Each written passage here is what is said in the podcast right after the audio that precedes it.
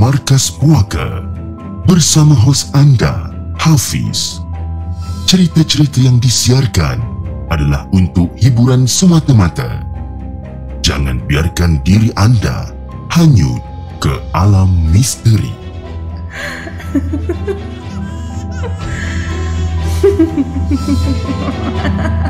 Hello guys, Assalamualaikum. Welcome back to the segment. Nama aku Hafiz dan kepada siapa yang masih belum subscribe Aku harap korang boleh tekan butang subscribe Dan kepada siapa yang dah subscribe Thank you so much guys for subscribing. Malam ni Markas Poker 29 hari bulan 9 Pertemankan saya sekali lagi. Tapi sebelum tu guys, jom. Kita layan the intro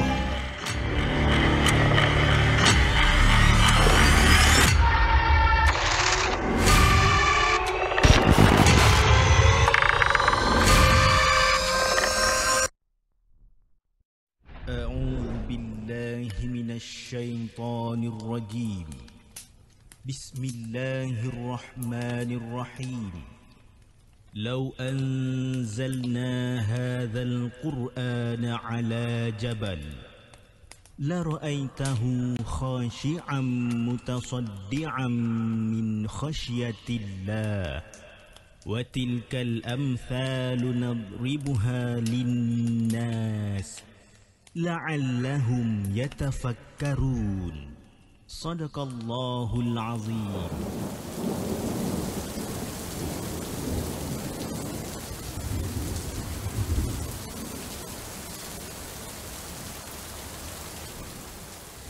Hello guys, Assalamualaikum. Welcome back to the segment. Apa khabar guys? Saya harap anda semua dalam keadaan sehat dan hari ini. Ah, apa hal pula mikrofon aku ni? Dan hari ini, uh, Seperti macam biasa uh, 29 hari bulan 9 uh, Bertemankan saya sekali lagi Dalam satu lagi rancangan Markas Puaka di mana kita akan berkongsikan tentang Orang kata kisah-kisah seram Yang telah dihantar ke the segment Dan juga yang kita ambil Daripada blog-blog tempatan. Okey, Antara yang terawal pada hari ni Kita ada Kak Aina Kita ada uh, kita ada Kak Aina selaku moderator untuk malam ni Kita ada Rab Almontoya Dan Winners daripada Singapura Kita ada Faizal Ghazali selaku moderator untuk malam ni Kita ada Faizal Hajiman Kita ada Elijah Rafael Nuris Muhammad Wazin Yadiel Official Abang Burhanuddin Arif Haikal Hana Ahmad. Ramai lagi malam ni Alhamdulillah. Kita ada Abang Boy juga. Abang Boy selaku moderator untuk malam ni. Dan tadi saya nampak satu uh, satu soalan Daripada Siapa nama dia tadi eh? Kejap kejap kejap kejap. Uh, Nurul Nadia. Uh, Nurul Nadia dia kata Salam semua. First time masuk dekat sini Dan nak tanya Bila lagi uh, ada segmen Dark Room? Uh, Dah lama dia tunggu Dark Room. Okay sebenarnya uh, Segmen Dark Room tu uh, Tak ramai orang yang Mampu untuk open up eh untuk berceritakan tentang kisah-kisah lampau orang tentang kekesalan masa lalu eh memang tak ramai. Sebab uh, dulu pun kalau ada pun mungkin tak tak lebih daripada 10 orang kot yang yang kita yang kita pernah interview. Tapi kalau katakan ada lagi selepas ini dan insyaallah kita akan bawa kembali uh, session ataupun the segment uh, dark room okay hopefully ada lah eh hopefully ada. Okay guys malam ni uh, saya ada lebih kurang dalam 7 cerita. Oh sebelum tu terima kasih kepada semua penonton-penonton di TikTok. Kita ada lebih kurang dalam 11-12 orang yang sedang menonton di TikTok. Antaranya kita ada Nas Winchester kita ada Melissa kita ada Syara Jamil Nat Nadia kita ada siapa lagi? Linda Fernandez. Uh, siapa lagi kat dalam ni eh Ah, adalah few kat dalam ni kan.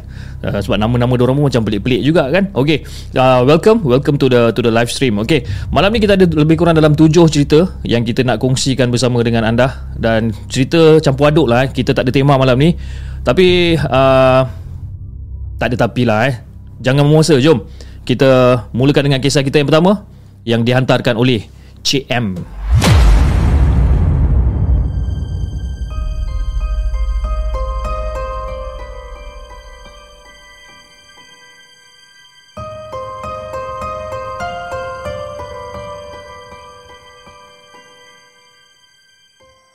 Adakah anda telah bersedia untuk mendengar kisah seram yang akan disampaikan oleh hos anda dalam Markas Puaka? Assalamualaikum kepada Hafiz dan juga kepada semua penonton Markas Puaka. Waalaikumsalam warahmatullahi Aku hanya mahu dikenali sebagai M dan berusia dalam lingkungan 30-an.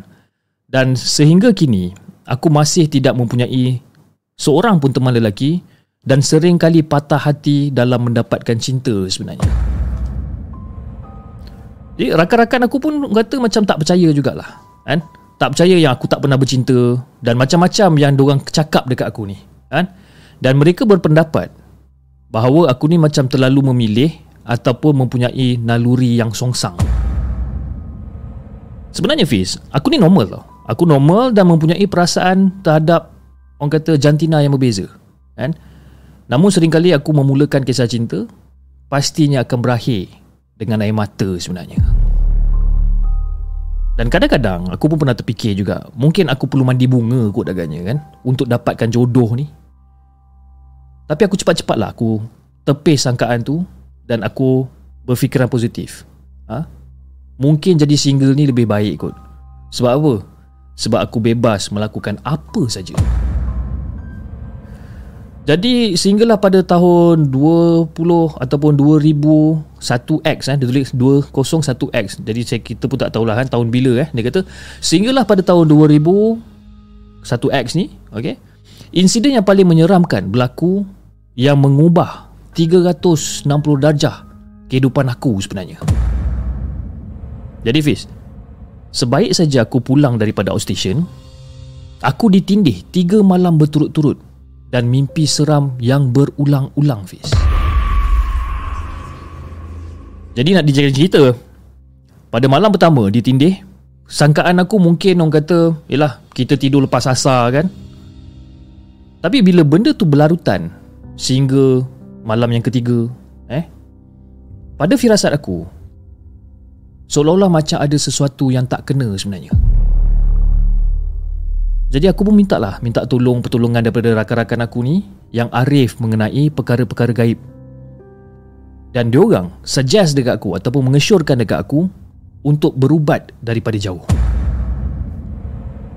Jadi Fiz Orang yang merawat aku tu eh, dia, uh, dia ni macam menjanjikan rawatan Hanya 3 malam. Dan insyaAllah aku akan sembuh pada hari ketiga. Dan kata orang tu lagi ada benda suka dan ikut aku balik ke rumah. Jadi Fiz, masa rawatan tersebut, aku dapat rasakan yang diri aku ni seperti seolah-olah macam hilang kawalan tau. Mula menangis, kadang-kadang ketawa, melompat-melompat, ha? menari. Dan seolah-olah aku ni berlagak seperti diva. Kan? Tapi aku tak mampu tau nak buat apa-apa pun mengenai kelakuan aku ni. Jadi Fiz, rawatan tersebut sepertinya macam berkesan lah. Berkesan dan aku pun dapat rasakan yang benda tu pun dah keluar daripada badan aku ni. Jadi bila aku rasa macam aku ni dah sihat, dah okey, aku menangis lah. Aku menangis gembira kan. Menangis gembira sebabkan dah sembuh. Kerana beberapa hari ni, ha, tidur aku yang tak lena tu, diganggu oleh makhluk halus tu kan? Tapi Fish rupa-rupanya benda tu bukanlah orang kata penamat. Malah ianya merupakan permulaan bagi insiden seram dalam hidup aku sebenarnya. Jadi Fish pada malam tersebut Masa aku nak tidur, aku cuba nak tidur Pusing sana, pusing sini, pusing sana, pusing sini Masih tak dapat nak lelapkan mata aku ni dan setiap kali aku nak cuba lelapkan mata aku ni Aku sendiri dapat rasakan Macam ada beribu-ribu jarum halus Menusuk dekat kaki aku ni Sehingga kan aku terpaksa tidur di bilik abang Dengan kakak ipar aku. Dan aku aku dapat rasakan ada sesuatu yang tak kena tau. Dan aku menganggap bahawa ianya bukanlah benda biasa yang mengganggu aku sebenarnya. Jadi atas saranan pada rakan-rakan aku ni, aku pun okeylah bersetuju untuk pergilah berubat dekat sebuah perawatan ataupun pusat rawatan Islam di tempat terpencil yang berada dekat daerah Selangor ni. Jadi Fiz, sungguh tak percaya eh? Sungguh tak percaya sebaik saja ustaz membacakan ayat Quran pada aku ni. Aku ni dah jadi macam hilang kawalan tau. Aku dah mula bertindak buas dan aku cuba untuk tendang ustaz tu.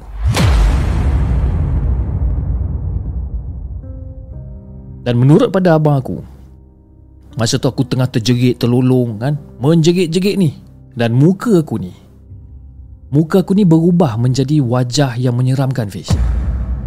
Dan setiap saat dalam rawatan tu sebenarnya aku sedar tapi aku tak boleh nak kawal diri aku ni. Seolah-olah nak bagikan gambaran yang lebih jelas Seolah-olah macam ada sesuatu Yang tengah mengawal diri aku ni. Jadi Odin disebabkan melihat kelakuan aku Yang ganas tu. Ustaz tu ada menyarankan aku Untuk berendam air garam selama 3 hari berturut-turut Dan datang semula Dalam 2 minggu yang kemudian. Ustaz dia cakap benda tu. Tapi Ustaz tak bagi tahu Kenapa aku jadi macam ni Jadi bila pulang daripada rawatan Aku pun duk fikir lah Duk fikir apa benda yang sebenarnya terjadi kat diri aku ni Dan aku cuba untuk mengingatkan kembali Apa benda yang aku pernah menyakitkan hati kan? Ataupun aku pernah menyakitkan hati sesiapa ke Apa benda sebenarnya Jadi Fiz, dipendekkan cerita Dalam masa setahun dua aku berubat ni aku mendapat tahu bahawa sebenarnya aku disihir oleh kawan aku sendiri. Sihir itu menyebabkan aku memang susah nak bertemu dengan jodoh dan perkara ni orang kata dah mula macam rosak apabila aku nak cuba untuk mulakan relationship ni. Setiap kali aku cuba nak memulakan perhubungan Ada je benda yang tak kena Dan sebenarnya Fiz Banyak lagi uh, banyak lagi jugalah Orang kata perkara yang aku tak dapat nak jelaskan Dengan akal fikiran uh, Yang berlaku pada diri aku ni. Baik ketika rawatan Ataupun dalam kehidupan seharian aku. Dan kadang-kadang Aku nak je menyerah kan? Aku nak je menyerah Disebabkan kesakitan yang orang kata tak terhingga ni. Sakit sangat-sangat ni Fiz. Dan benda ni eh, Dia jadi lagi sakit Bila ustaz memicit ibu jari kaki aku Lepas tu ustaz cucuk dada aku dengan batang chopstick eh, Menepuk-nepuk belakang aku Semata-mata untuk keluarkan benda yang berada dekat dalam badan aku ni Tapi kalau kita tengok pada mata kasar Fiz Ustaz tu sekadar orang kata pegang je ibu jari kaki aku pun nak kata dia cucuk-cucuk tak adalah cucuk kuat-kuat pun. Perlahan-perlahan je dia buat. Tapi benda tu memang betul-betul sakit. Sakit sangat-sangat. Dan aku rasa seperti macam mati hidup semula tau bila aku berada dekat dalam rawatan tersebut. Dan itu pun orang kata masih belum lagi dicampur dengan kesakitan apabila dia melancarkan serang balas dekat diri aku ni. Nak bagikan gambaran yang lebih jelas Fiz Kadang-kadang hampir setiap hari aku sakit Terasa dicucuk-cucuk kaki aku dengan jarum. Jadi disebabkan kesakitan dan trauma yang aku alami ni ha? Dan memandangkan keadaan aku dah orang kata dah hampir pulih Aku ambil keputusan untuk berehat di luar negara Buat seketika waktu Untuk melupakan semua kenangan pahit ni. Dan Alhamdulillah keadaan aku sekarang ni orang kata dah bertambah baik. Dan aku tahu orang di sebelah sana eh? Orang di sebelah sana masih uh, masih belum boleh melepaskan diri aku sebenarnya. Apa yang aku boleh buat? Aku reda je lah. Kan dan aku terus berdoa pada Allah. Supaya orang di sebelah sana mendapat hidayah dan berhenti untuk terus menyakiti diri aku ni. Jadi Fiz aku nak mengambil kesempatan ni eh? Untuk ingatkan kepada mereka yang suka melakukan kerja-kerja terkutuk ni. Ha? Aku tak faham kenapa kau akan rasa puas bila kau sakiti hati orang lain ataupun kau buat benda-benda ni dekat orang lain, kau buat dia orang jadi gila. Ha? Kau buat dia orang memalukan diri dia orang sendiri, menghalang mereka untuk dapat benda-benda yang dia orang nak. Aku tak tahu apa benda motif korang sebenarnya. Ha? Kau rasa gembira yang mereka mati perlahan-lahan dan duit mereka habis dibelanjakan untuk berubat. Kau rasa gembira. Tapi satu benda yang kau lupa. Kau lupa yang Allah tu ada. Dan kau akan terima bayaran seratus kali ganda kesakitan yang diorang alami. Jadi kepada Hafiz dan juga kepada semua penonton Markas Poker dan juga kepada mereka yang teraniaya Janganlah mudah kita putus asa dan kuatkan diri untuk melawan benda tu. Tak ada satu zarah pun yang akan bergerak melainkan dengan keizinan Allah. Selagi kita berpaut pada jalan Allah, kemenangan akan sentiasa berpihak pada kita. Ingatlah eh, ingat semua. Doa orang teraniaya ni memang orang kata tak dihijab. Mintalah dekat Allah untuk berikan kekuatan. Dan aku memohon supaya semua pendengar-pendengar Markas Puaka mendoakan kesihatan aku dan agar aku ditemukan jodoh. InsyaAllah, aku akan terus kuat.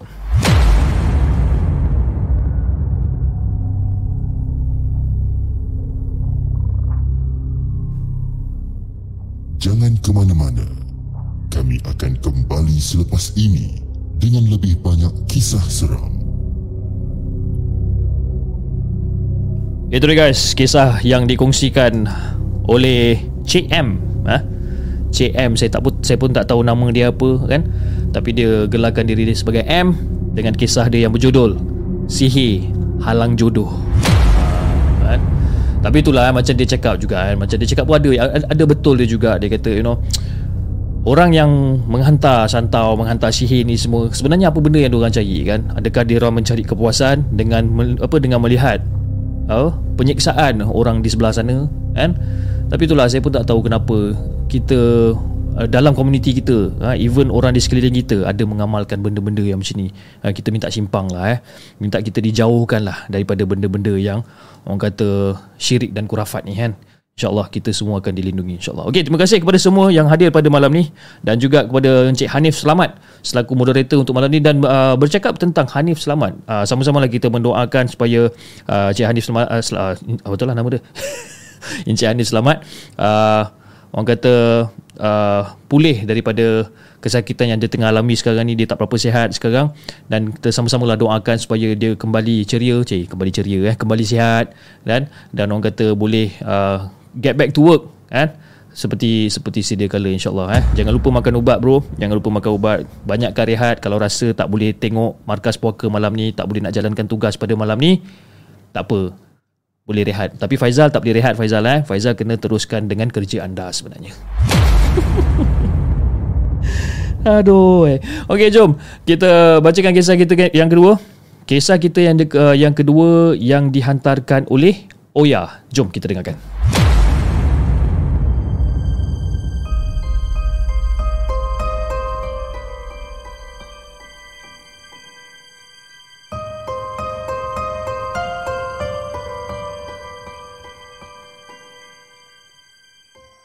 Adakah anda telah bersedia untuk mendengar kisah seram yang akan disampaikan oleh hos anda dalam Markas Puaka?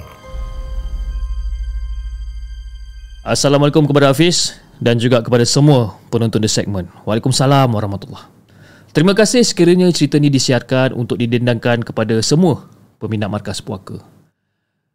Jadi kisah seram ni berlaku sewaktu berada di Pekan Pahang, saya menginap satu malam di sebuah resort yang terletaknya hanya lebih kurang 200 meter dari pentas utama Majlis Rumah Terbuka Perdana Menteri.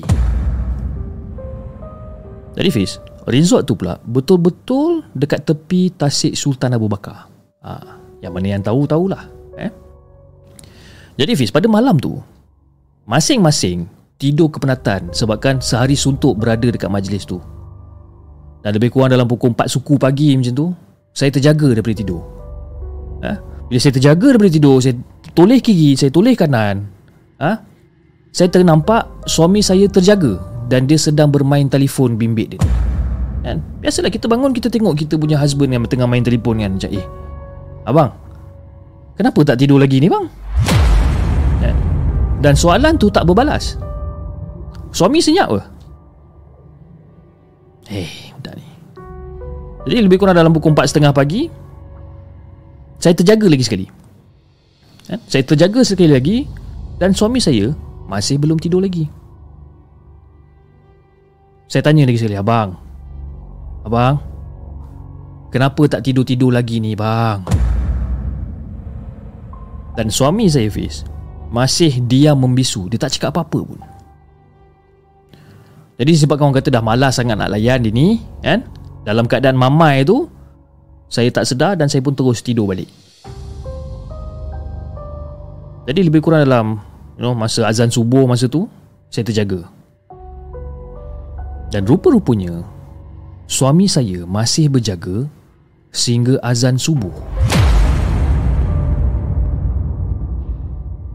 Okeylah Dan masa tu saya cepat-cepat periksa telefon bimbit ni Saya periksa handphone dia ni Ada mesej di whatsapp masa tu Kan Bila saya tengok Ira Muhammad Jeffrey kan?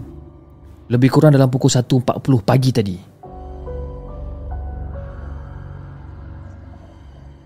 Lepas tu Ada mesej yang bertulis Kakak sayang dah tidur ke?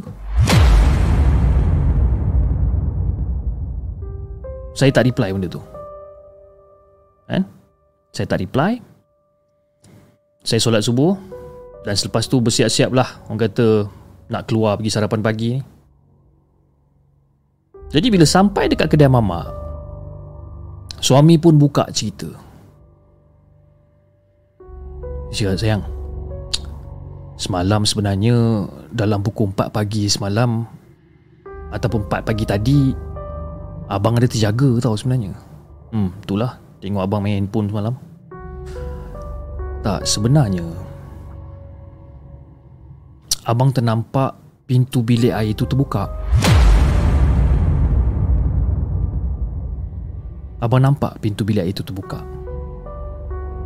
Jadi pintu bilik air itu Fiz Adalah pintu bilik air plastik. Yang mana kalau kita tutup pun bunyi Kalau kita buka pun bunyi juga. Jadi disebabkan Suami rasa tak sedap hati Dia terus berjaga Dan patutlah kan? Dia senyap je bila saya tanya dia Kenapa dia masih belum tidur dan sebagainya Pada waktu tu Dia memang sengaja tak nak bagi tahu saya apa-apa pun Sambil-sambil tu Saya baru je nak balas mesej dari uh, dekat Ira Dan meminta maaf sebab saya tak apa Sebab tak balas mesej dia kan? Jadi saya pun ceritakanlah Segala apa yang suami saya nampak Jadi sembang punya sembang Ira beritahu yang dia ada menghubungi saya pada pukul 1.30 pagi. Dan, dan katanya, saya jawab panggilan dia. Tapi apa yang si Ira ni dengar, hanyalah suara saya yang tengah nangis teresak-esak ni. Jadi saya pun macam agak terkejut jugalah. Dan saya pun terus periksa, periksa telefon bimbit saya pula. Memang ada rekod receive call. Memang ada. Duration dalam 9-10 saat macam tu. Tapi Fiz saya memang langsung tak jawab panggilan daripada Ira. Apatah lagi menangis. Bila saya fikirkan balik pasal benda ni meremang bulu rumah masa tu. Dan kata kata Ira masa dia telefon tu dia panggil saya berulang kali. Kan? Cakap ya oh ya. Kan? berulang kali dia panggil dan dia hanya tetap mendengar tangisan saya je masa tu. Jadi si Ira pun letaklah telefon. Letak telefon sebabkan mungkin saya tengah bergaduh dengan suami, itu fikiran dia. Kan? Dan sebab tu jugalah dia hantar mesej dekat saya dan dia hantar mesej juga dekat suami saya untuk check saya ni okey ke tak okey. Jadi saya macam bingung kejap lah. Siapa yang jawab telefon tu? Dan siapa yang menangis Pukul 1.40 pagi tu? Jadi Fiz Saya pun ceritakan jugalah Pada suami Apa yang dimaklumkan si apa uh, Dimaklumkan oleh si Ira ni. Dan untuk menguatkan lagi Cerita seram suami tadi ni Kan? Suami saya terus Ajak check out awal. Kelam kabut kita orang packing barang ni. Sepatutnya boleh check out Lebih kurang dalam pukul 2 petang Fiz eh tapi kita orang terpaksa check out awal Tergesa-gesa Pada waktu tengah hari masa tu. Jadi bila sampai je dekat reception counter Saya ceritakan hal ni Dekat dua kaki tangan wanita yang ada kat situ. Dan diorang macam terperanjat. Dan secara tiba-tiba Ada seorang pengawal keselamatan India Mencelah ataupun menyampuk apa benda yang kita orang tengah bercakap kan ni. Kan? Dia datang macam Ya ya ya ya ada tetamu lain juga yang ceritakan benda yang sama.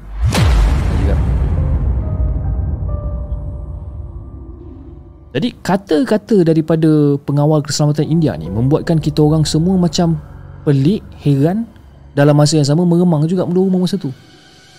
Dan kaki tangan kat situ Berkali-kali juga ah, Mohon maaf. Dan saya maafkan eh, Sebab perkara macam ni Boleh berlaku Kat mana-mana kan Jadi uh, sebagai tanda maaf Dia orang pun bagilah saya diskaun. Kan? Dia orang siap cakap lagi Kak Abang uh, Janganlah serik Nak datang menginap kat sini lagi eh. Jangan risaulah Nanti nanti kami bagi bilik lain. Eh tak nak aku. Tak nak Dan memang tak nak. Jadi bila kita orang siasat pasal resort ni Daripada cerita orang-orang dekat situ Resort ni dah setahun tak beroperasi Dan sebelum ni Tempat ini adalah asrama pelajar dan kini telah diubah suai menjadi resort. Dan apa yang lebih mengejutkan Fiz?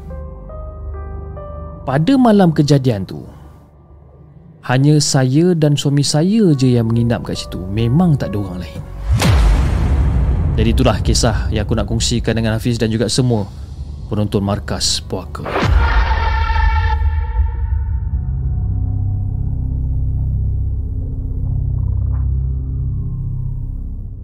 Jangan ke mana-mana. Kami akan kembali selepas ini dengan lebih banyak kisah seram.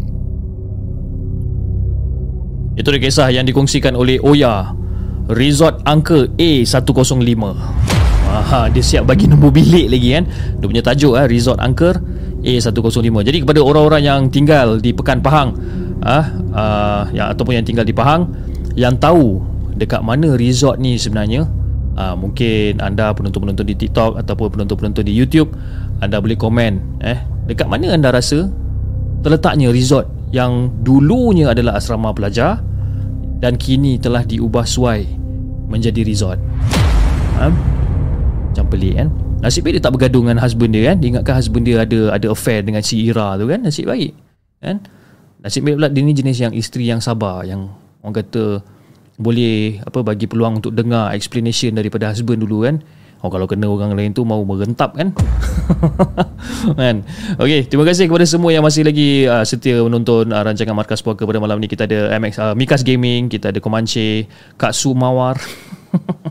Kak Su, kan? Apa khabar Kak Su? Ha, saya harap Kak Su dalam keadaan sihat. Kita ada Hafiz Isak, kita ada Bidazel 07. Okey, kita ada Muhammad Hafiz Abdullah daripada channel TikTok. Dia kata, "Huh, boleh boleh boleh krem jadi." Apa aku punya mikrofon ni? Ha, ni nak kena nak kena ni. Dia kata boleh krem jadi sebab orang-orang dekat TikTok eh, budak-budak TikTok budak-budak TikTok ya orang-orang dekat TikTok ni dia bila dia tengok macam macam kalau kita tengok live dekat YouTube okey kita boleh tekan like tu sekali je kan button like tu sekali tapi orang ni orang boleh tekan banyak-banyak kali kan jadi kepada sesiapa yang yang tengah menonton uh, rancangan di YouTube dan anda rasa anda nak buat exercise ataupun senaman jari masuk dekat TikTok bantai love banyak-banyak Okey Kak Su pun Kak Su lah eh. Alhamdulillah sihat kata Cip cerita berapa Cip uh, Ini baru cerita yang kedua Nak masuk cerita yang ketiga Okey jom Kita bacakan kisah kita yang seterusnya Kisah yang dihantarkan oleh ex Uber kan? Uh, dulu kita ada Uber app kan yang yang macam macam Grab app tu lah macam Grab car tu. Uh, ini kisah yang dihantarkan oleh ex Uber. Jom kita dengarkan.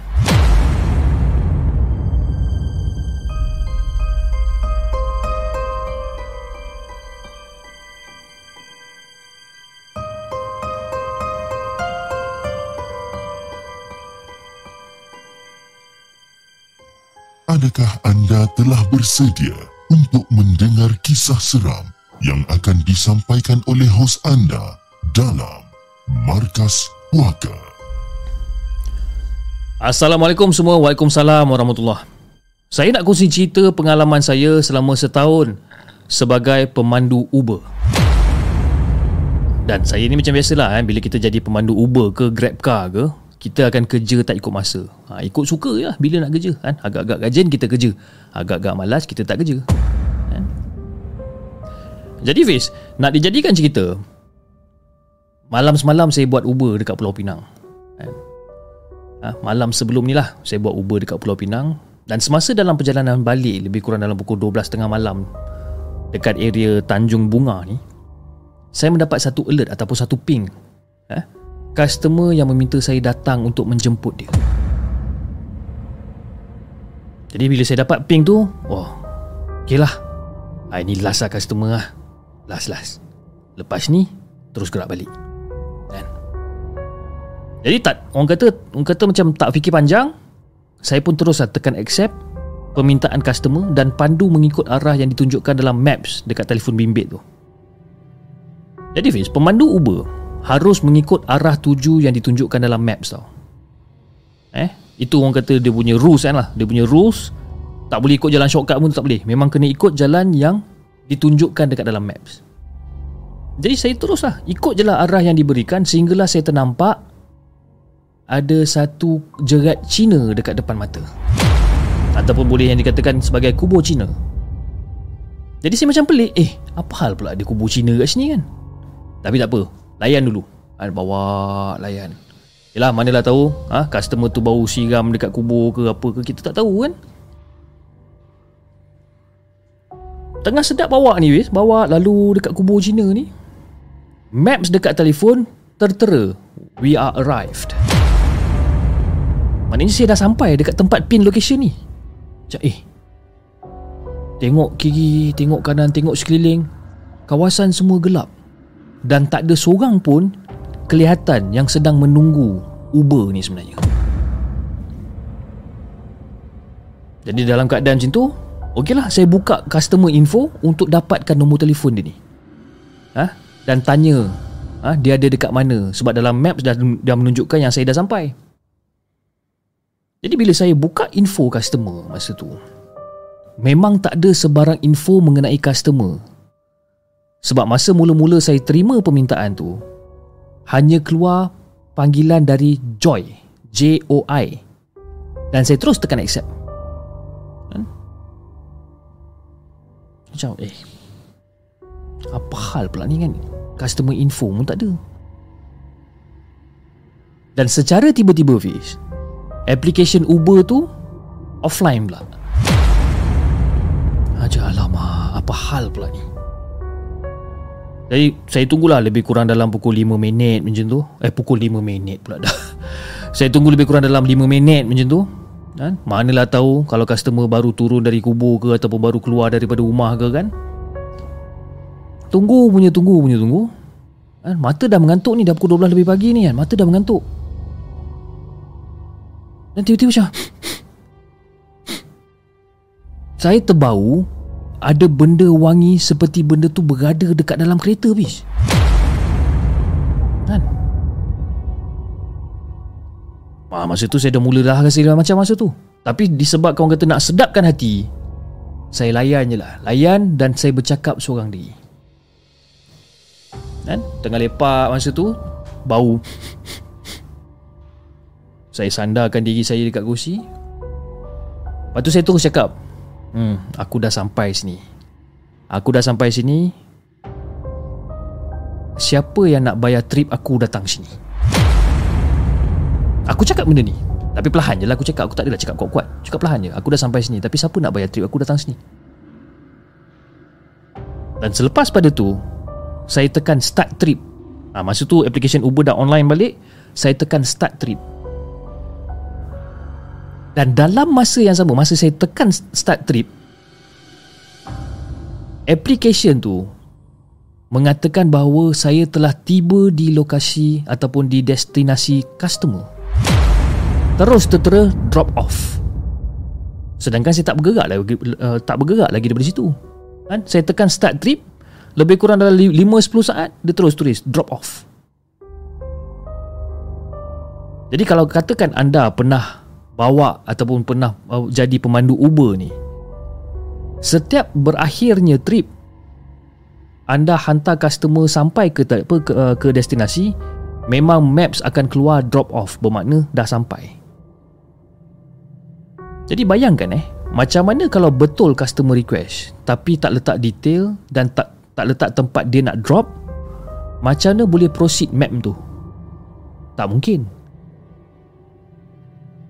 tapi apa yang menjadi tanda tanya pada saya Fiz kan? Pada maps ni. Tertera alamat customer nak turun. Unknown. Alamat tu tulis unknown. Jadi kalau dipikirkan balik dan kalau kalau katakan kita perhatikan balik pada maps Jarak daripada tempat pick up ke destinasi hanya sejauh 0.1 km. Gila apa jarak dekat macam tu nak naik Uber? Dah benda dah jadi makin pelik tau Fiz. Dan masa tu saya terus keluar daripada uh, saya terus keluar dari jalan raya tu sebab keadaan dah jadi semakin lama semakin pelik.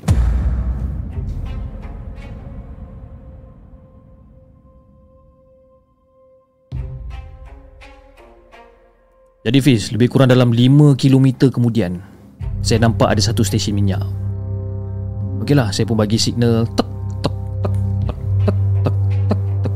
Saya masuk dekat stesen minyak tu Saya parking dekat stesen minyak tu Saya turun daripada kereta Saya singgah nak pergi ke tandas lah ha? Nak refresh Apa yang patut ha?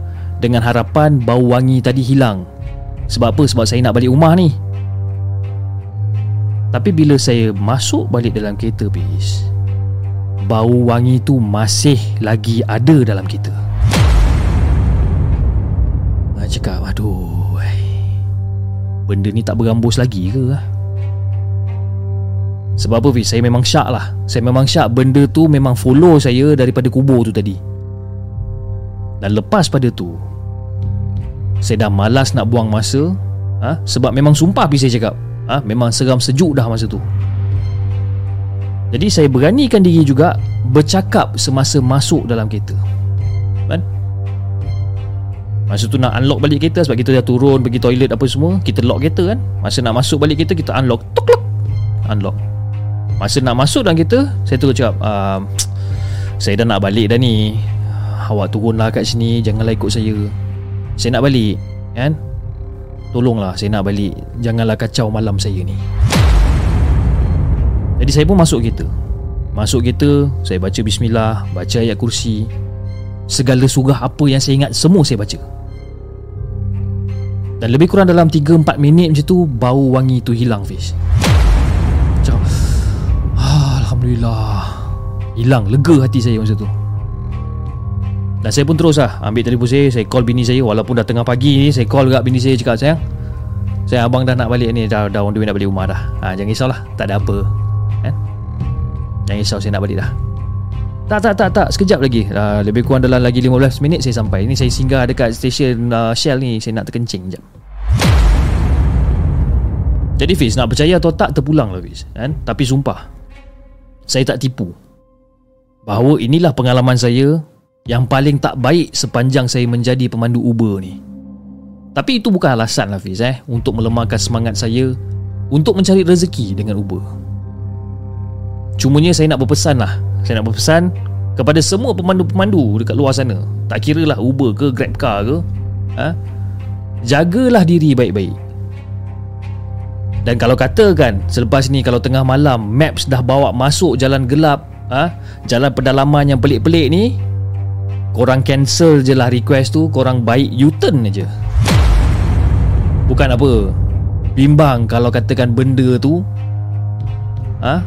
Nak follow kita balik Ataupun Orang nak merompak ke apa kan Jadi itu dah Hafiz Kisah yang aku nak kongsikan dengan Hafiz Dan juga semua Penonton Markas Puaka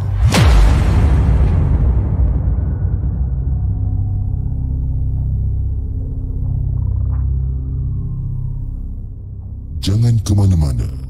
Kami akan kembali selepas ini dengan lebih banyak kisah seram. Itu dia kisah daripada ex Uber seram penumpang wangi. Man.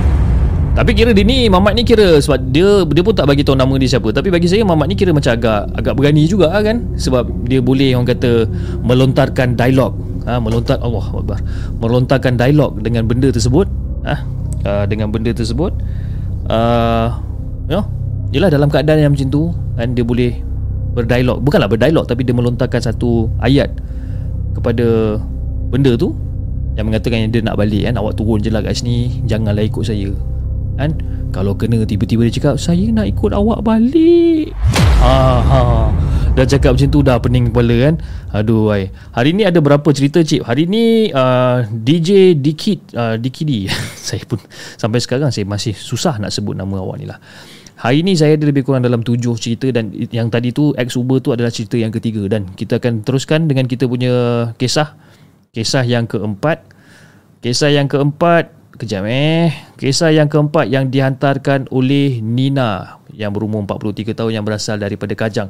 Assalamualaikum Cik. Waalaikumsalam warahmatullahi Saya Nina Berusia 43 tahun yang berasal daripada Kajang. Dan ini bukanlah kisah saya sebenarnya Tapi uh, Ini adalah kisah yang dialami oleh mak saya sendiri Jadi Fiz Pada tahun 1985 eh, Pada tahun 1985 Mak saya bernama Normah bersama dua lagi rakan dia iaitu Nur dan N ha, telah bergerak dari Kuala Lumpur ke Kedah atas urusan kerja.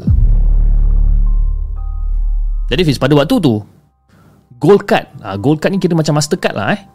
Baru saja dilancarkan, uh, dilancarkan pula dah. Baru saja dilancarkan dekat Malaysia. Dan Norma, N dan Nur ditugaskan untuk memberi penerangan kepada klien yang berada di Kedah. Ha, dia ditugaskan macam itulah. Jadi lebih kurang dalam pukul 6 petang macam tu, lebih kurang dalam pukul 6 petang macam tu, setelah selesai urusan dekat pejabat, berangkatlah ketiga-tiga sahabat tu menuju ke Kedah. Ha, dengan menaiki kereta yang dipandukan oleh N. Jadi Nur di sebelah pemandu manakala Normah duduk di belakang. Dan sepanjang perjalanan Tak adalah orang kata macam Benda-benda pelik Memang tak ada Benda-benda pelik ni Tapi Wiz Bila Tiba je dekat area Gua Musang Sekitar lebih, lebih kurang dalam pukul 11 malam. Masih ada lagi banyak kenderaan kelihatan.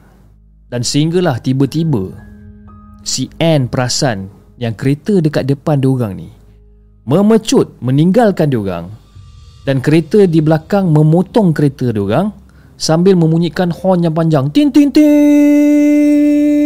Macam tu. Terus gerak kan dan meninggalkan kereta si N ni dalam kegelapan lah jadi Diorang duk fikirlah macam ah, Mungkin disebabkan Diorang ni bawa perlahan sangat lah kot Sebabkan apa Sampaikan pemandu lain ni marah kan Mungkin lah Kemudian kelihatan daripada jauh ada lagi satu kenderaan yang datang daripada arah belakang dengan sangat laju. Datang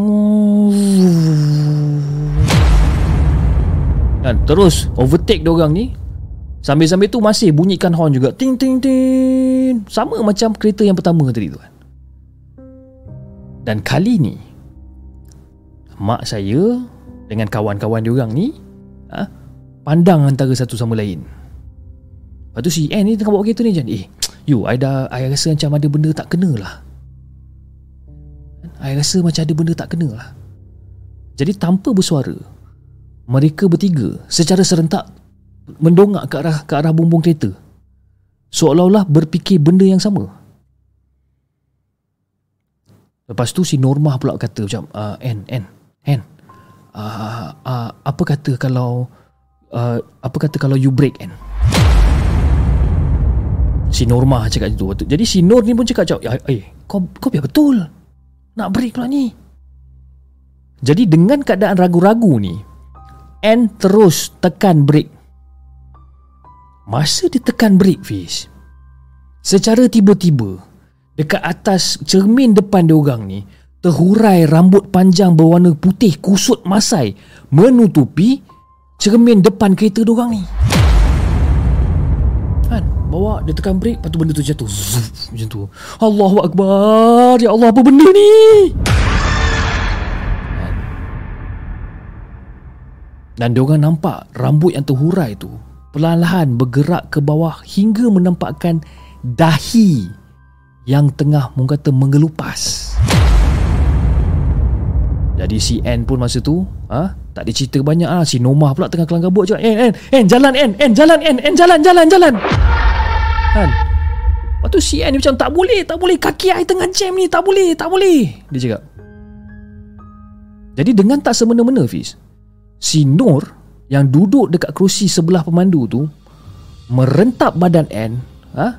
Dan jerit Eh N kau tepi lah Cakap kan Bagi I drive Dia cakap Dan mereka pun bertukar tempat duduk Dan tanpa membuang masa Si Nur ni terus menekan pedal minyak tu Dan terus Zoom Terus Pecut laju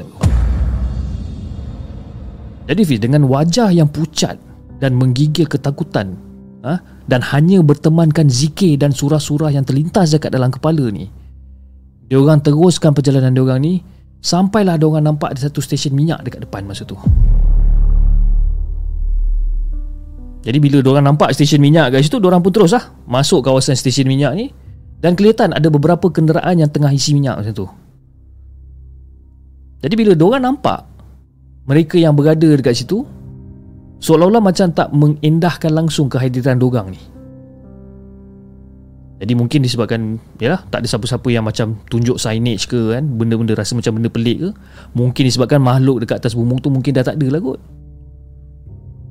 Jadi Fiz dengan perasaan yang bercampur bau ha, mereka turun daripada kereta dengan tujuan untuk memastikan sama ada makhluk tadi masih ada dekat atas bumbung ataupun dah tak ada. Dan diorang dah turun daripada kereta dia macam tengok bumbung masa tu Nasib baiklah Tak ada apa-apa dekat atas tu Jadi Fiz Dia orang pun teruskan perjalanan ha? Dia orang teruskan perjalanan Hinggalah dia orang sampai Dekat destinasi dia orang ni Jadi itulah cerita yang saya nak sampaikan Kepada Hafiz Dan juga kepada semua penonton The Segment Semoga Chip dan penonton The Segment terhibur dengan kisah yang saya ingin sampaikan ni. Assalamualaikum.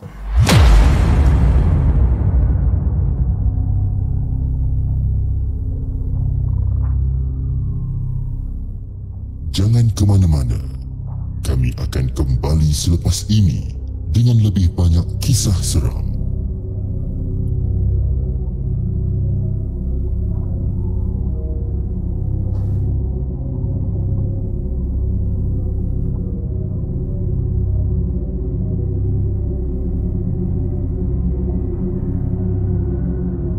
Itu dia guys.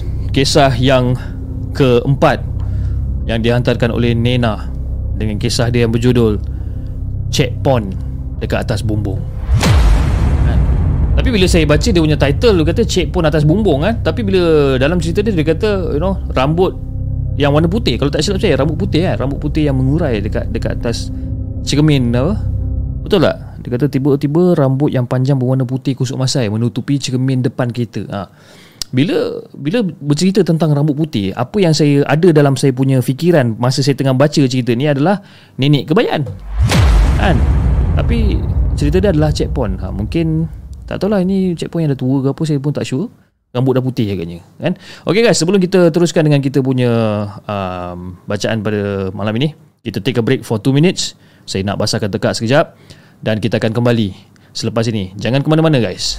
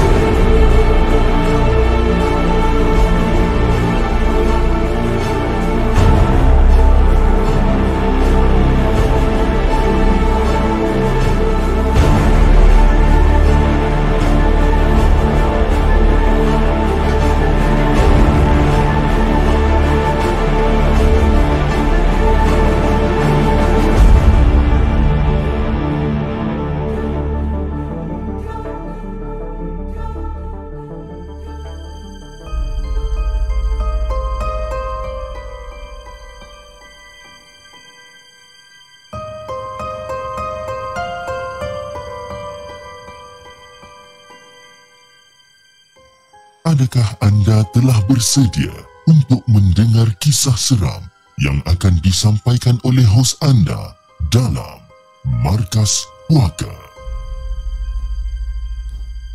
Assalamualaikum Hafiz dan juga kepada semua penonton Markas Puaka. Waalaikumsalam warahmatullahi Dah hampir 29 tahun tragedi runtuhan kondominium Highland Towers di Taman Hillview Ulu Kelang, Selangor. Ha? Berlalu macam tu je. Namun, pelbagai kisah seram mengenainya sering diperkatakan sampailah hari ini. Bukan hanya tragedi runtuhan pertama dan terburuk dekat Malaysia dicatatkan, malah kisah-kisah mistik, penampakan makhluk dan juga terdengar suara meminta tolong dikatakan berlaku dekat kawasan tu. Ada juga yang mendakwa kononnya melihat kelibat suara wanita menangis dan tidak kurang tempat itu dijadikan sebagai sarang penagih dadah. Jadi seperti yang diceritakan oleh seorang guru yang dikenali sebagai Cikgu Ashraf. Cikgu Ashraf ni pernah juga mengalami kejadian pelik setiap kali melalui kawasan tersebut malah dia pernah terlihat lembaga muncul dekat depan dia. Uh, sebelum ni saya selalu uh, pergi ke daerah Ulu Kelang sebenarnya tau. Uh, setiap minggu uh, pada waktu malam memandangkan saya ni mengajar tuition kan. Uh, jadi mengajar tuition one on one lah dengan dengan pelajar-pelajar dekat rumah dia orang. Jadi memandangkan SPM dah hampir menjelang tiba pada tahun 2020 masa tu. Saya pun orang kata penuhilah permintaan ibu bapa kan kepada pelajar saya untuk ke rumah dia orang ni. Jadi macam ni lah macam, macam biasalah eh. Setiap kali kalau saya pergi ke sana Tak ada sebarang masalah Memandangkan Pukul 8 malam Kenderaan masih sesak lagi tau ah Dekat lebuh raya MR2 ni Memang confirm traffic jamnya Tapi setiap kali lalu Dekat kawasan Highland Towers ni ah Untuk pergi ke rumah pelajar Memang confirm Saya akan meremang bulu roma saya ni Sambil-sambil terkenangkan kejadian yang cukup menyayat hati tu. Jadi Fiz, sehinggalah pada satu malam, kata Cikgu Ashraf ni. Ketika dalam perjalanan pulang selepas selesai mengajar dia, seperti biasa, dia akan melalui tapak kondominium tersebut dengan perasaan bukan je takut, tapi sedih dan juga rasa macam tak sedap hati.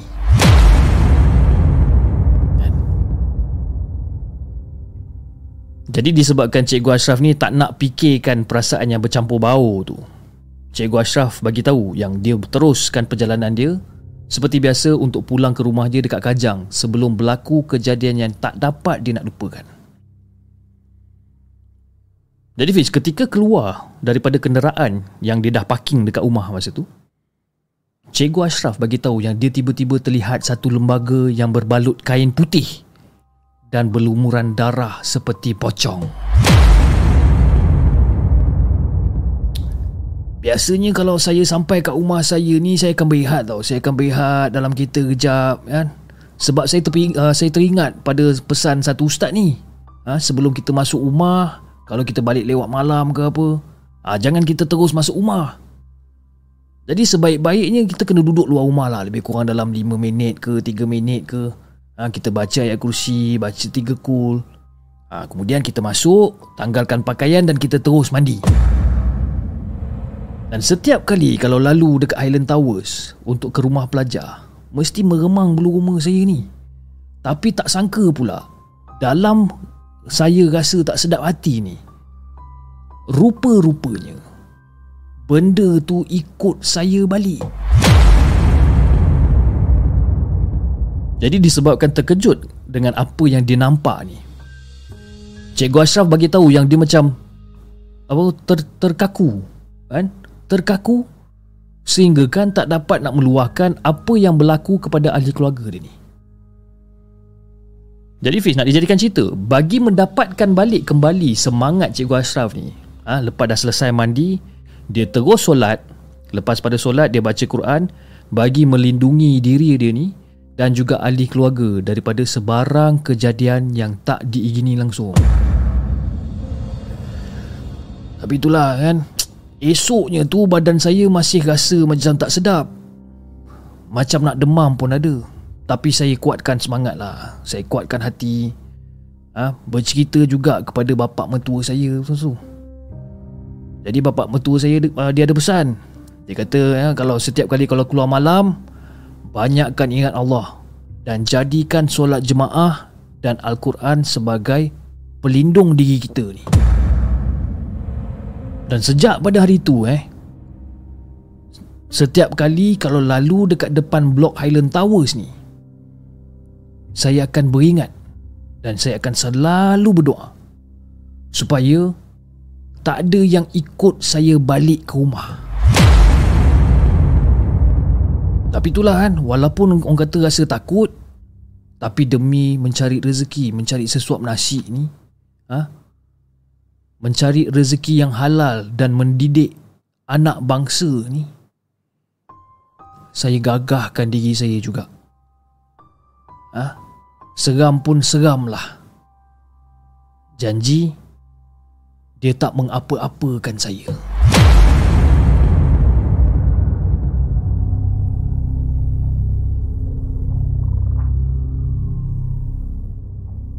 Ke mana-mana. Kami akan kembali selepas ini dengan lebih banyak kisah seram.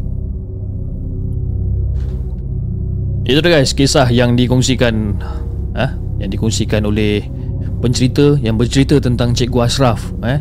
Ah, macam mana saya punya suara Cikgu Ashraf kan Sebelum ni saya sering ke daerah Ulu Kelang ah, Setiap minggu pada waktu malam memandangkan Saya mengajar tuition Suara cikgu serak-serak kan? Mungkin dia cikgu matematik agaknya kan? Kerja nak maki orang Nak marah orang agaknya kan? Itu yang suara dia serak tu kan? Terima kasih kepada uh, pencerita. Uh, dia tak, dia pun tak tulis nama dia guys ni Terima kasih kerana kata sudi Untuk apa berkongsikan tentang Kisah uh, Cikgu Ashraf ni kan? Uh, Dia bukan Acap si tukang cerita eh? uh, Terima kasih Acap si tukang cerita kerana hadir Di dalam live show Markas Puaka Untuk malam ini. Kau mancing je kat suara macam Farouk gagak hitam tu cik. Suara ha, Suara gagak hitam lah Suara macam Tok Adi. Tok Adi bukan macam tu Tok Adi. Uh, Assalamualaikum. Saya dah tanam dah jenazah Dekat depan sana. Tapi itulah Bila saya gali lubang kuburnya tu Dah 5-6 jam saya cuba untuk gali. Tapi kubur tu masih sempit. Tak boleh muat jenazah dekat dalam tu. Astagfirullah. Ha, itu suara tu Adi. okay guys. Jom. Kita bacakan kisah kita yang ke-6. Kisah yang ke-6. Yang dihantarkan oleh Nur Fahana. Jom kita dengarkan.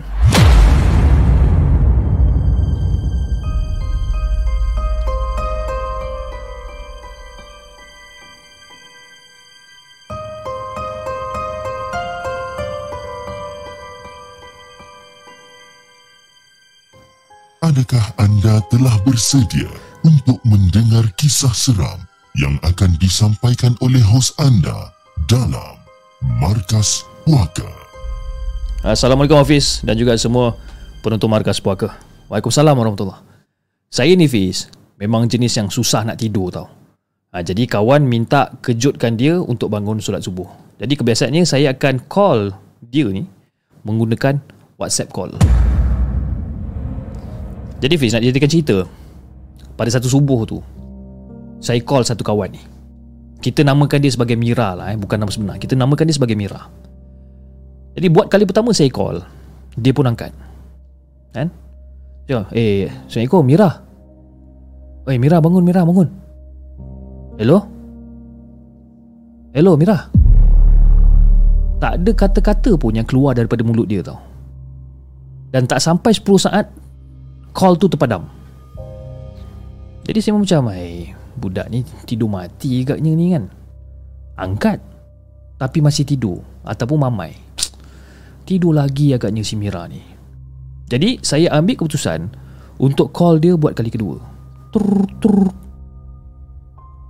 tur tur hello Mira? Mira? Assalamualaikum Mira dengar tak? Eh bangun lah Bangun-bangun nak subuh ni bangun. Hello. Masih sama. Tak bercakap langsung. Dan keadaan sama tu bila call dan terus terpadam. Cakap eh payah betul si Mira ni cakap. Kan? Jadi saya tekan lagi. Ha, Saya tekan sekali lagi butang call.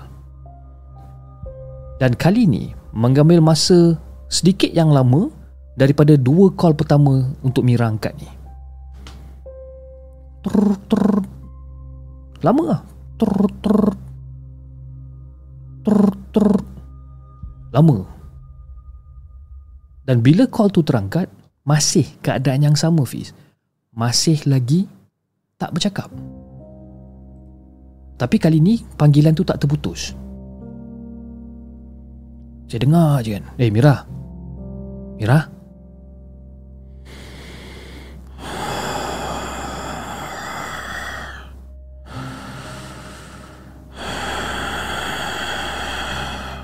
Eh Mira, kau dah bangun ke belum ni?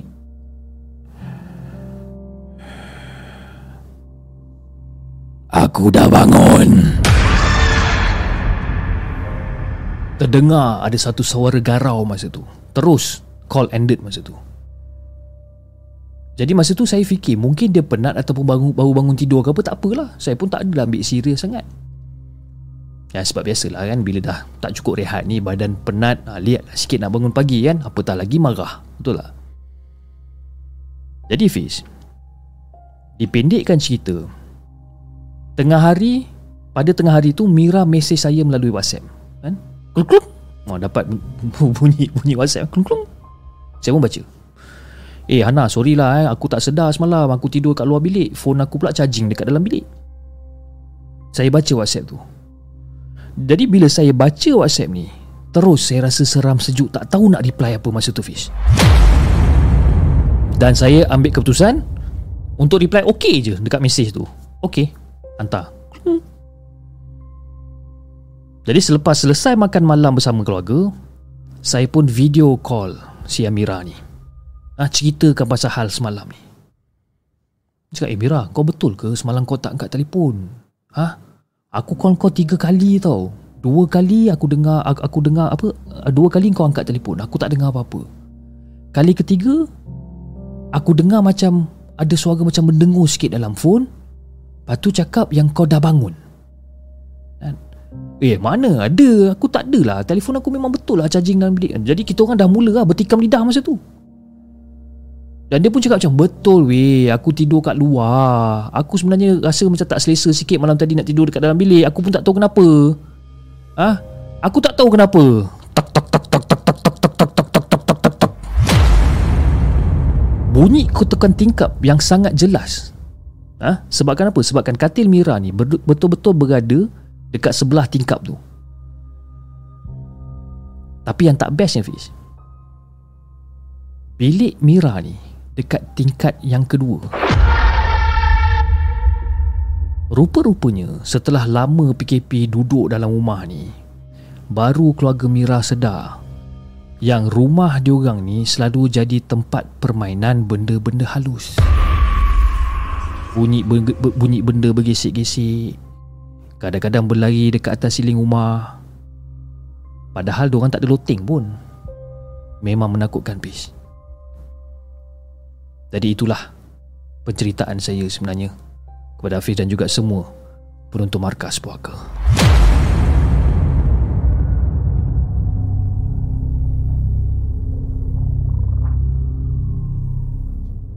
Jangan ke mana-mana.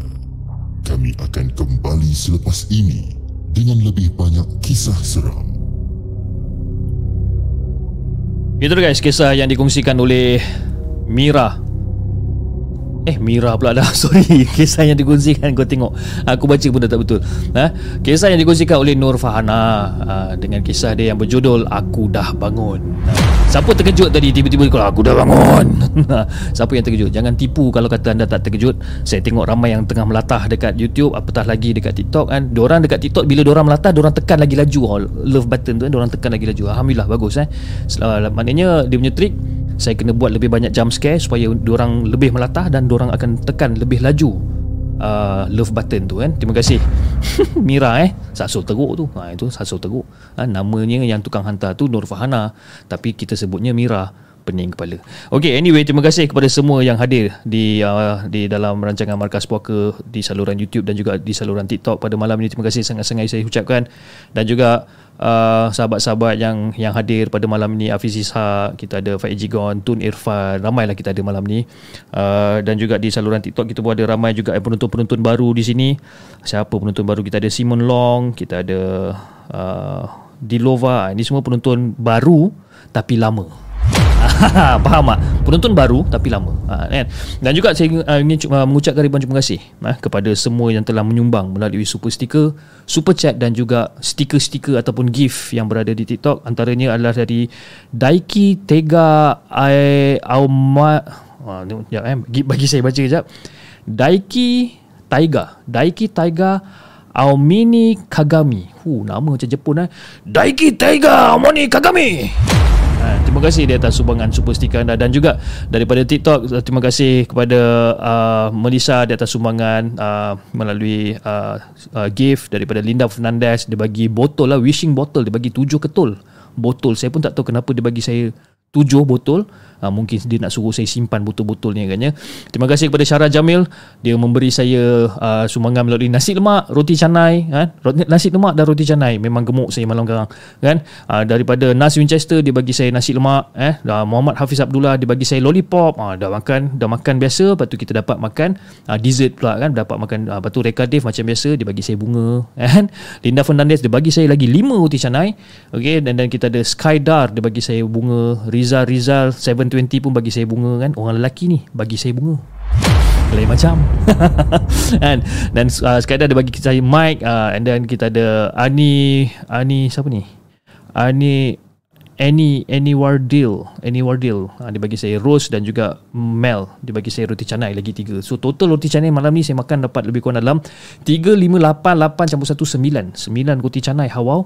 Memang gila cup dia kan. Okay anyway jom. Kita uh, bacakan kisah kita yang terakhir. Pada malam ini kisah yang dikongsikan uh, dah lama dia tak hantar dekat kita ni alhamdulillah dia hantar juga daripada tanpa nama. Jom kita dengarkan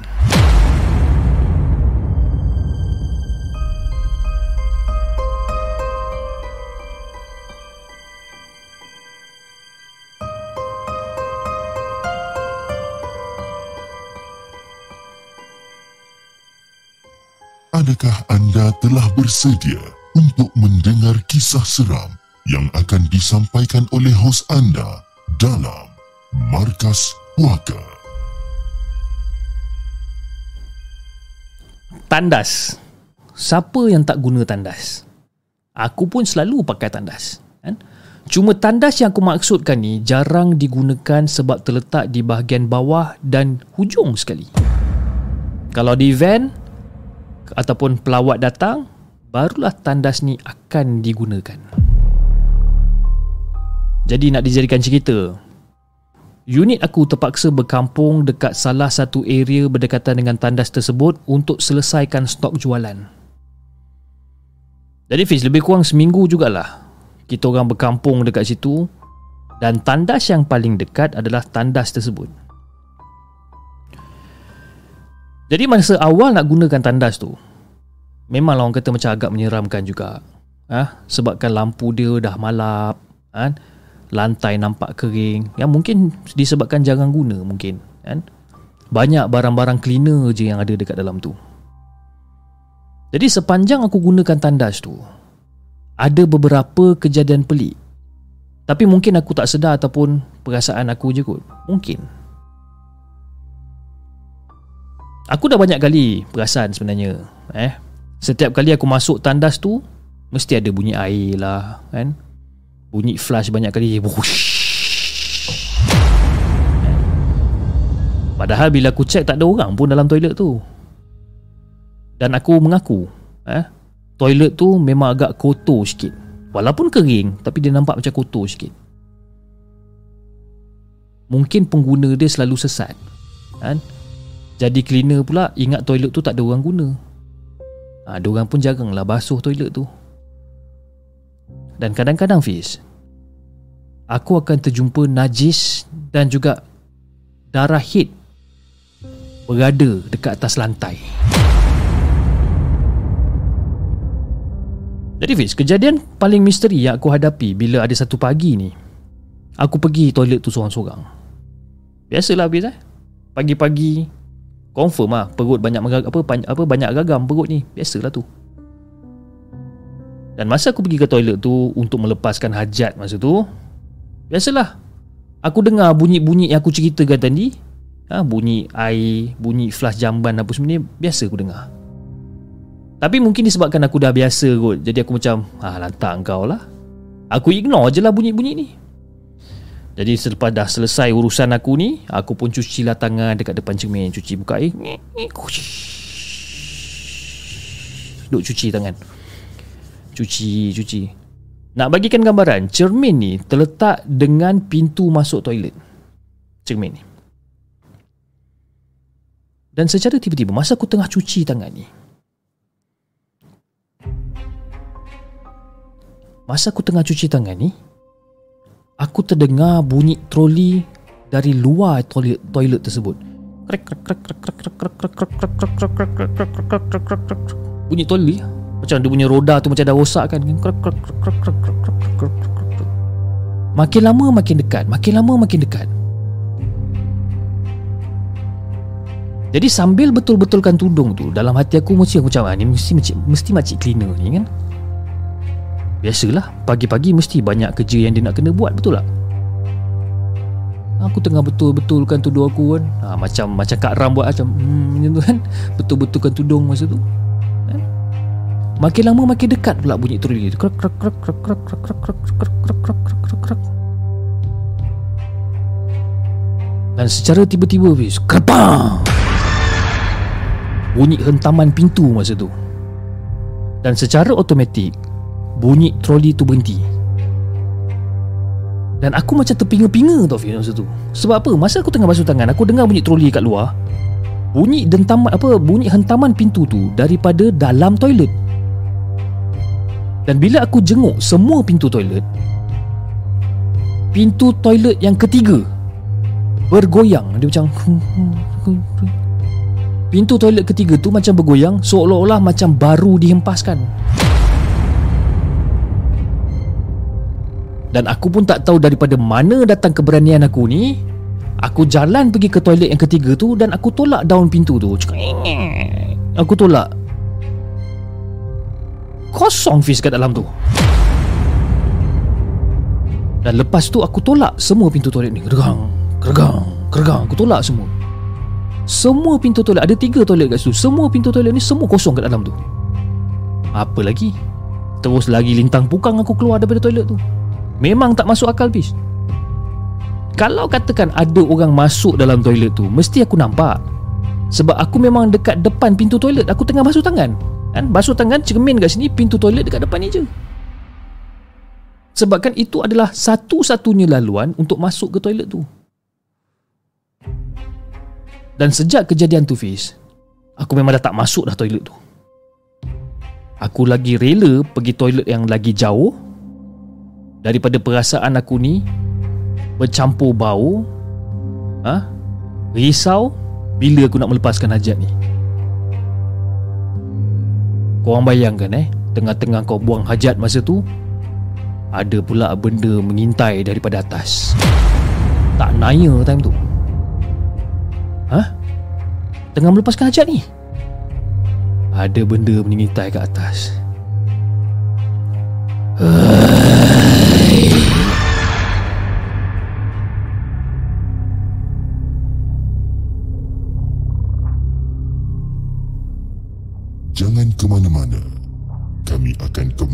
selepas ini dengan lebih banyak kisah seram.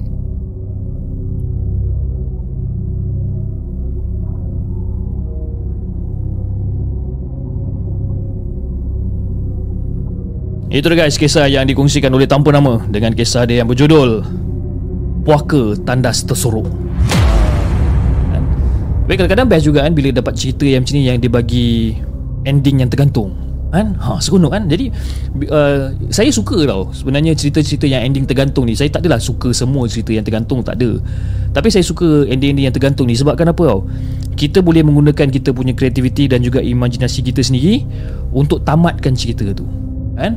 Uh, dia akan biar tergantung dan korang tamatkanlah cerita tu macam mana. Uh, kenapa moderator pilih cerita ni untuk letak di akhir rancangan ni? Disebabkan kita orang tak nak korang tidur kan ha, nanti korang dah tutup handphone kan? Korang bagi atas katil duk fikir apalah ending tadi kan? Apalah jadi dengan budak tu kan? Ada kena ngintai pula kan, masa tengah berak ke apa kan? Apalah jadi kan? Ha, pandai-pandai lah korang. Lepas tu korang nak pergi toilet malam garang pandai-pandai lah kan? Jahat tu lagu ni kan? kan tergantung hantu pun tergantung apa? Betul Betul? Rosliza Muhammad cakap. Nah, terima kasih. Terima kasih kepada uh, last story tak boleh ke alamak kan. Ida dah minta last story ya eh.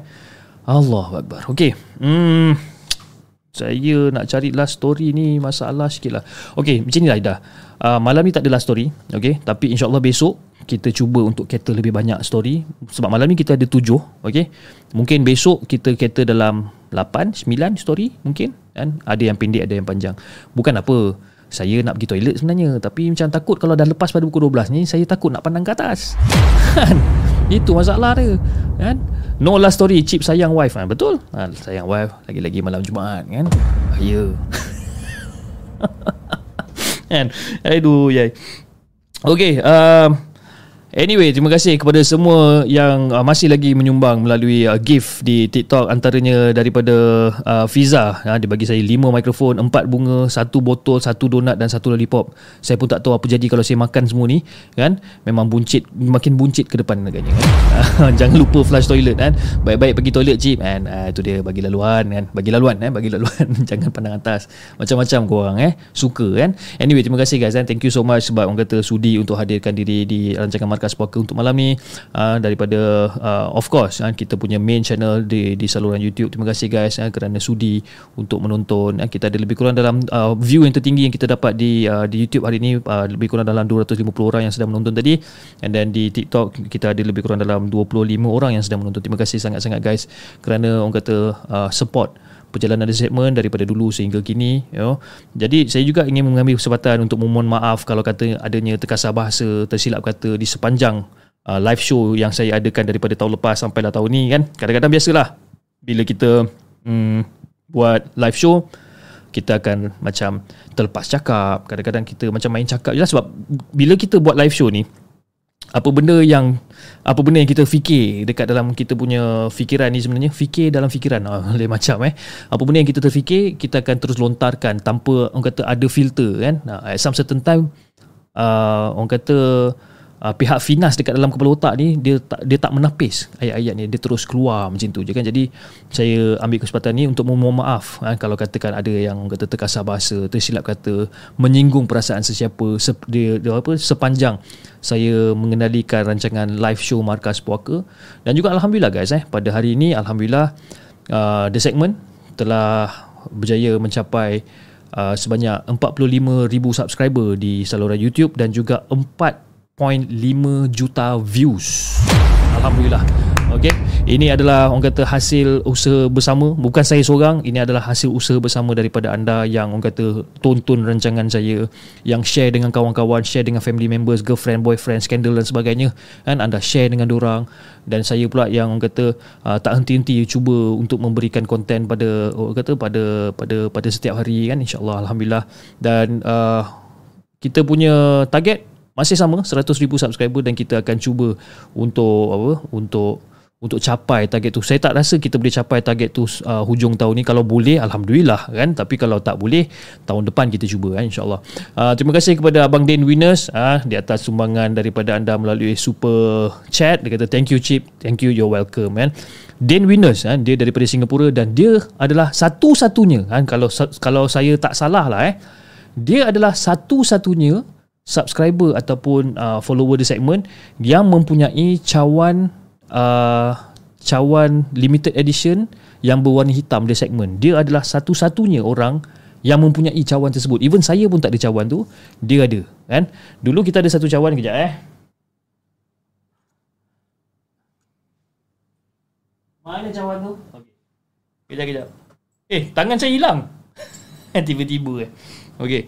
Dulu kita ada uh, dulu uh, kita ada keluarkan uh, cawan uh, Fatima Rocker sendiri dulu. Ha? Uh, cawan dia macam ni lah kan, dengan gambar kita ada gambar hantu kat situ dengan cawan The Segment tapi cawan ni pun dah sold out dah habis and then Dean Winners adalah satu-satunya orang yang ada cawan puaka ni kan? Warna warna hitam dengan tapak tangan warna merah dengan tulisan The Segment warna merah. Bila saya tengok saya pun jealous kan? Tapi itulah terima kasih Din. Uh, kata sebab orang kata sudi untuk support ha, support rancangan Markas Puaka dan juga merchandise-merchandise uh, yang kita keluarkan Alhamdulillah. Kepada penonton-penonton di TikTok, terima kasih sangat-sangat kerana sudi untuk hadir pada malam ini dan juga you know uh, dengan adanya jari-jari uh, apa jari-jari jemari anda yang yang yang apa orang kata yang sasa ha kau jari jemari anda yang sasa kan kita telah memperolehi, sebanyak 40,000 likes. Ha kau 40,000 likes dekat TikTok punya channel. Ha. Lain macam eh. TikTok ni punya penangan biasalah budak-budak kan. Diorang tak ada kerja nak buat, main tekan aja. Terima kasih kepada Muhammad Amir Roslan di atas sumbangan melalui super sticker. Okey guys, saya rasa itu saja untuk malam ini. Eh. Satu tips untuk penonton-penonton di TikTok. Kalau katakan anda lenguh menggunakan ibu jari uh, uh, untuk tekan tap-tap tu apa kata anda menggunakan jari kaki pula kan ha, lagi tuk, tuk, tuk, tuk, lagi silap-silap pecah handphone screen tu kan tapi diorang ni kadang-kadang nakal ya, diorang kat TikTok ni bila diorang tekan-tekan banyak kali kan diorang tekan jari diorang kat mata saya dekat hidung saya kan dekat mulut dekat telinga semua benda kan. Nasib baik tak penyek hidung ni kan. Lain macam nanti kan. Ok lah guys. Saya rasa itu saja untuk malam ni. Uh, kita akan berjumpa lagi insyaAllah pada hari esok dengan Hafiz Isak kata double pedal. Ah double pedal. Dengan lebih banyak kisah-kisah seram yang kita akan ketengahkan pada hari esok insyaAllah. Ok jangan lupa like share dan subscribe channel The Segment. Dan insyaAllah kita akan jumpa lagi di next coming episode. Assalamualaikum